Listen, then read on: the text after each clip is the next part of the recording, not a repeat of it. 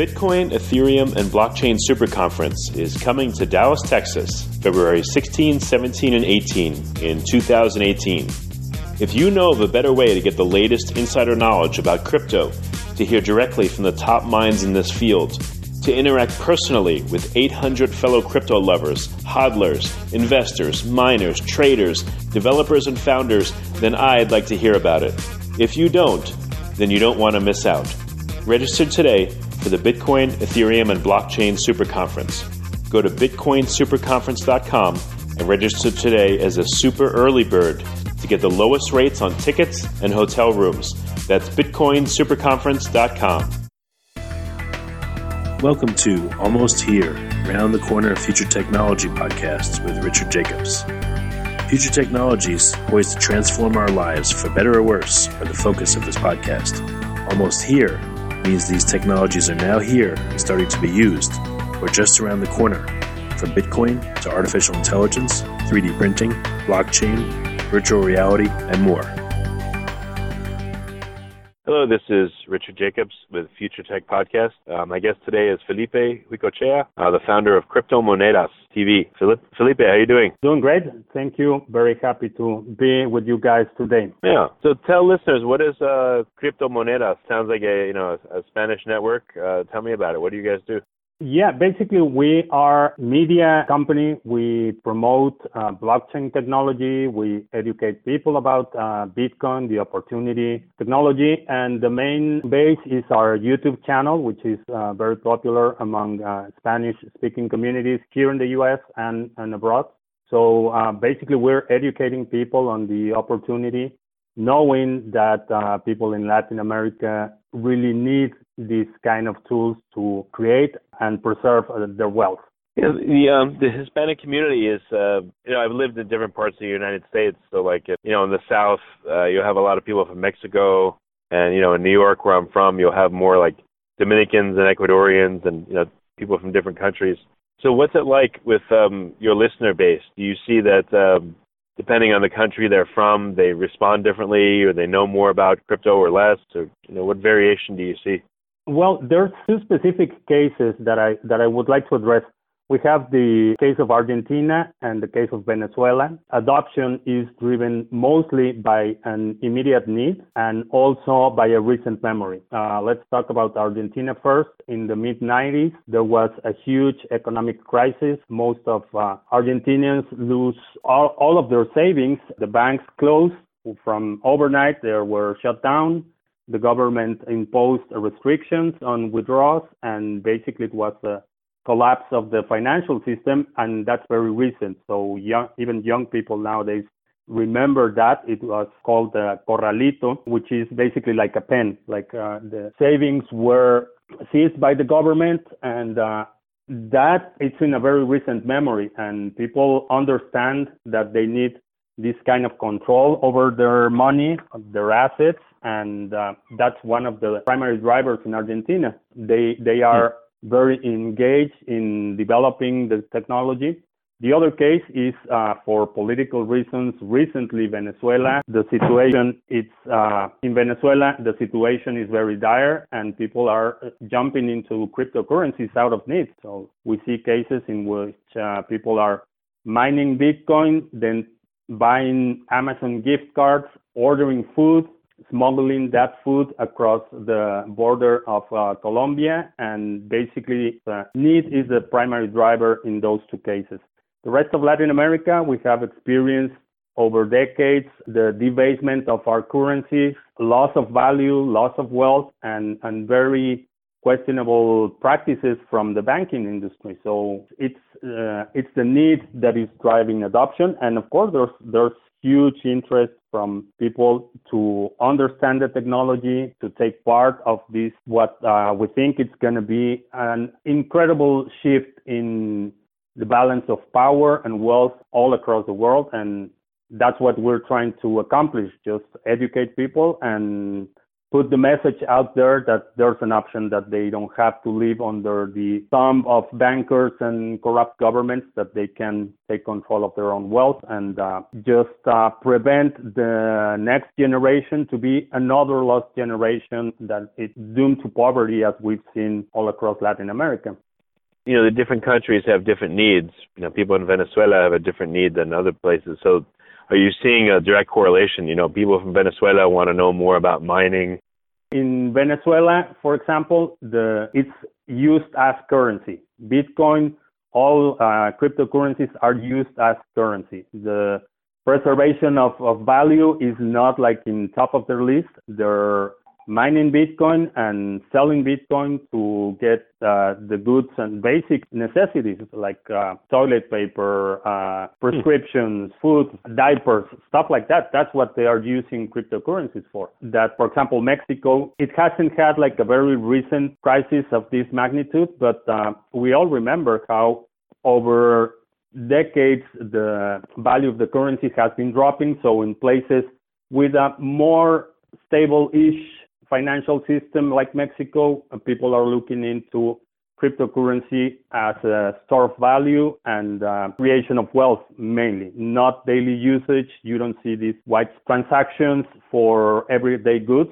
You see most people in, uh, let's say, Mexico, probably Uruguay would be in a similar situation. Chile would be in that category as well, where people are uh, storing value, they're transferring assets to cryptocurrencies to preserve uh, their wealth and as opposed to the immediate need that we see like in places like Venezuela and other parts of Central America, El Salvador, Honduras that are in, in serious economic trouble and people are using cryptocurrencies basically opt out of uh, government uh, controlled uh, currencies and prices and stuff like that. Yeah, what insights are you getting from the countries that are using cryptocurrency for currency? What would it be like if Bitcoin became widely adopted in the you know in the U.S. or other places? But so what's it like in Venezuela? You know, how do they deal with you know when the price of Bitcoin rises or falls dramatically? What does that do to them? And what's it like? What insights are you getting from these countries? Well, they are developing their own currencies. They they rely on Bitcoin because of acceptance and its uh, very profitable to mine uh, in places like Venezuela. Uh, energy is still somewhat cheap uh, compared to other places, so mining is very profitable activity. It's uh, it's not legal to mine. Uh, apparently, they have been very known cases of people getting arrested for mining cryptocurrencies. There there's a lot of interest in uh, proof of stake protocols. Uh, there's a huge, uh, I, have seen a surge of requests of, okay, if we can't mine Bitcoin, if we can't have proof of work protocols, what other options are there? And they're gravitating to proof of stake as a mean to hmm. generate the income they need. That's a, a, very interesting thing that I see particularly coming from uh, Venezuela, where people are inquiring about this. And there's this uh, gap in which if you're involved in the community, you see this debate about scaling, about uh, transaction speed, about cost of transactions. And uh, it's kind of funny that you always hear the, the, the famous coffee analogy. They want to buy coffee with Bitcoin. And this is a, a projection of the mindset that, uh, yeah, in first world countries, in here in the U.S., in, in, in Europe, convenience is a big thing. You, you want to be able to do what you already do, but do it with Bitcoin. That's, that's uh, one of the huge drivers. And, and and for a lot of people, it's very appealing. But in a lot of places, they're not looking to to buy coffee. They're just looking to preserve wealth, to create wealth, to uh, be in control of their future. That's part of the certainty that uh, a protocol that we can calculate with eight-digit precision how many bitcoins are going to be 15, 20, 25, 100 years from now. That's the that's the kind of certainty that uh, it's it's transforming people people's opportunities and, and perspectives of their own future. So. What any particular tokens that uh, people are looking at for proof of stake do about Bitcoin transaction fees? I mean, what if it is two or four U.S. dollars? That may be a ton of money in Venezuela. How are you supposed to work around that? Well, you have now uh, SegWit is activated. Uh, I think uh, uh, payment channels is going to be huge in, in in Latin America, you have a lot of uh, a lot of alternatives. I mean, people are transacting in Litecoin. They're using a couple of local cryptocurrencies. So they they are reaching out to whatever is available and whatever they can they can do. For larger transactions, I've I've received mails emails from people in, in, in various countries which are basically using Bitcoin to transfer larger chunks of, uh, of wealth and then other cryptocurrency for uh, daily usage. They are using Dash. Dash is having huge, huge penetration in, in Mexico, in Venezuela. It uh, has uh, a lot of the uh, characteristics that make makes it a, a very useful currency for everyday uh, purchases. Uh, the price has been uh, relatively stable. Transactions are cheap. You have the option of privacy. So Dash is also having its influence and it's it's reaching out to people in, in a lot of places in Latin America. The community in Venezuela, they have a couple of events in the last week or two. And I mean, it was like huge, huge attendance. So Dash is one of the, the ones that are using a lot in, in places like Venezuela. In Mexico, they uh, also have huge Dash communities that are growing rapidly, and uh, mm-hmm. acceptance of Dash as a mean of payment is growing as well. So there's alternatives, and that's what I, I think drives people to this option. It's not only Bitcoin, although for some use cases, Bitcoin is going to be the, the main cryptocurrency, but there's a lot of other use cases that can be fulfilled by other projects that are being uh, developing and other projects that are struggling uh, or, or fighting to get um, uh, acceptance and, and adoption uh, in, in, in great numbers. Hmm, very interesting. Yeah, it's pretty cool to see the differences amongst the countries and see what each of them are doing. You know. Yeah, yeah, and you see, uh, I also have like uh, a, a, very substantial subscriber base from Spain, for example, and the kind of questions that you get from people in Spain are completely different. They are not um, so concerned about the immediate use, but as a store of value because they they see that um, the eurozone is uh, struggling and the the situation in Spain with unemployment and debt and the just basically the the the loss of value of their their currency it's um, it's concerning. And it's funny that there's there's a project uh, it's a cryptocurrency and they are trying to revive the peseta which is the uh, currency before uh, they became part of the EU so mm-hmm. the peseta which is it was the currency in Spain up to 1998 I think.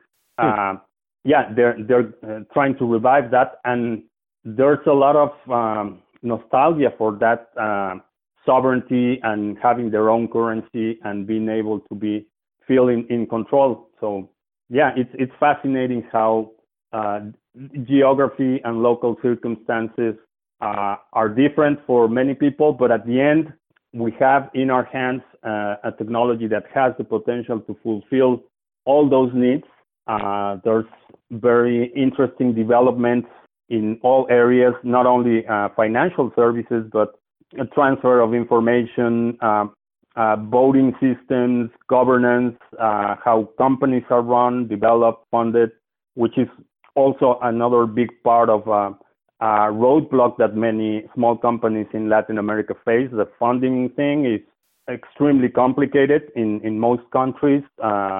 Hmm. not only from the legal standpoint, but the the the uh, availability of funding for a lot of startups. We've seen a, a, huge increase in, in projects that are funding. And it's ironic that you think funding through cryptocurrencies, and we hear these astronomical numbers from ICOs raising right. $100 million, $250 million, and stuff like that. In reality, I'm seeing projects in Latin America that are getting funded with seven, eight, nine bitcoins, twenty thousand dollars, twenty-five thousand dollars to finish the development or the prototype or, or or stuff that are they're working. And I mean that's a lot of money for some people who are developers who are trying to put out a project. Uh, twenty-five thousand dollars, it's a lot of money, and in many cases it's enough to put something out there that it's working. So that's another thing that we're seeing a lot of uh, a big surge in in people who have ideas, who have access to funding, funding levels that are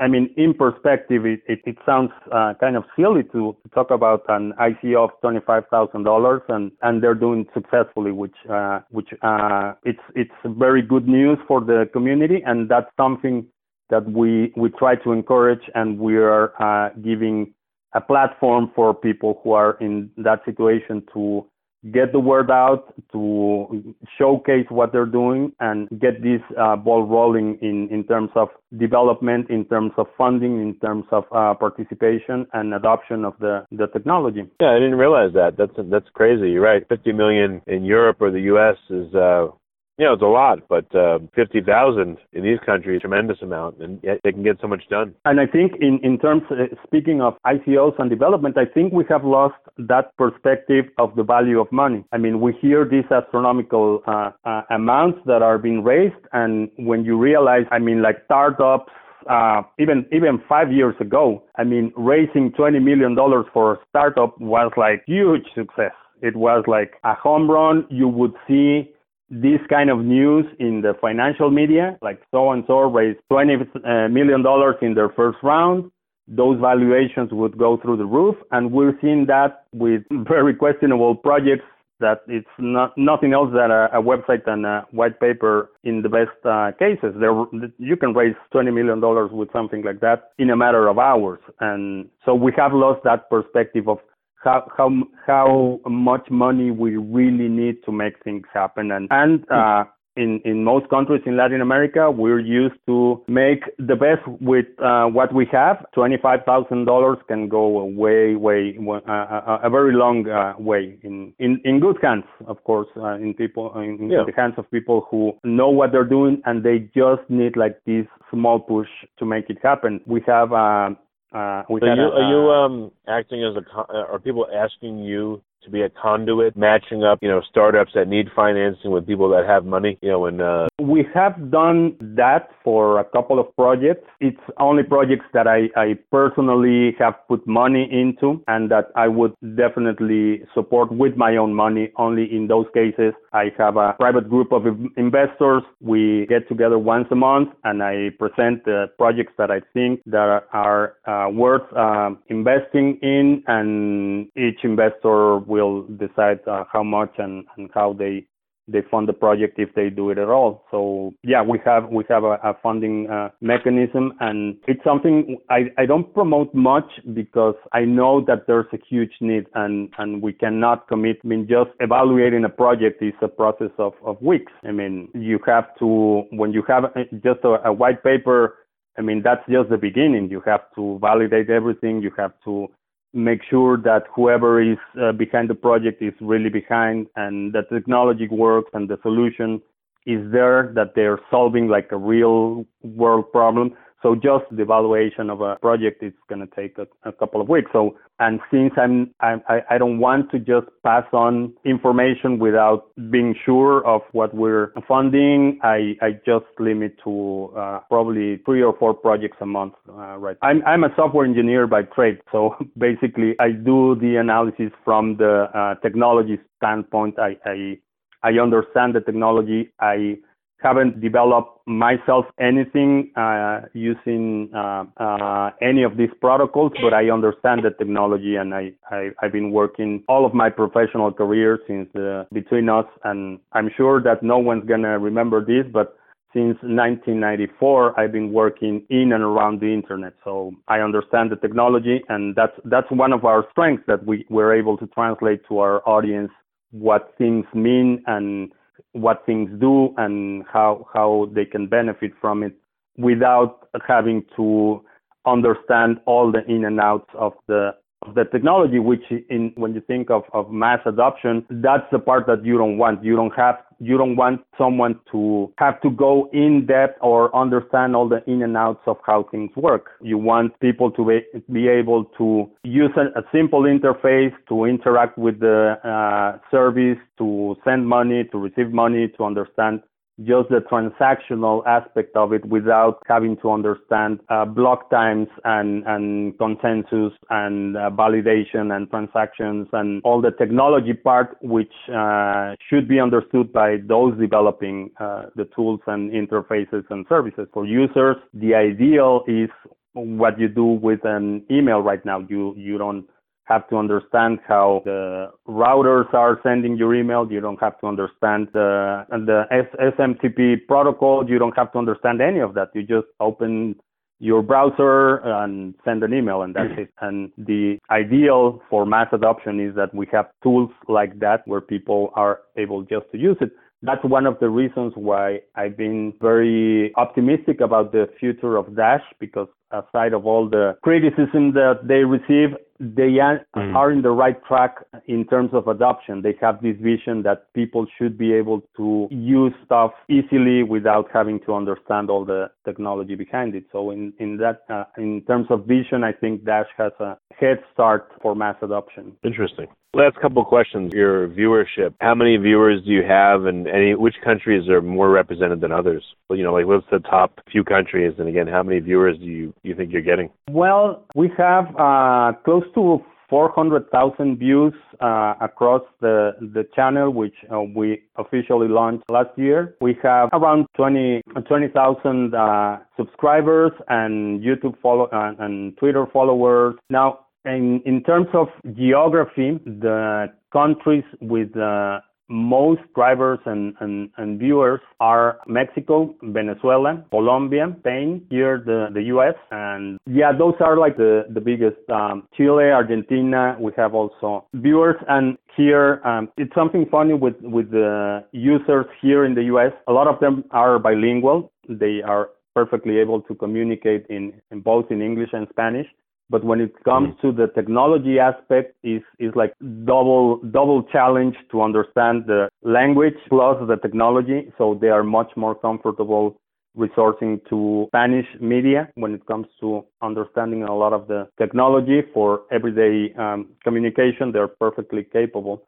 And that's one of the things that we're we're providing just people who are are bilingual and bilingual and can understand normal conversation the technology part it, it gets a little difficult uh, when you have to cross that double barrier of language plus the the the technology itself. So that's that's uh, a very interesting. And most of our audience are are professionals. The, uh, we have a lot of investors who who have been investing in other areas. So I would say that uh, my viewership is one of the most educated when it comes to the the technology and uh, and Bitcoin and all the crypto assets out there. Uh, we have been focusing in a lot of education. We we um, talk about why things matter, and so people can understand better the the benefits of, of the technology.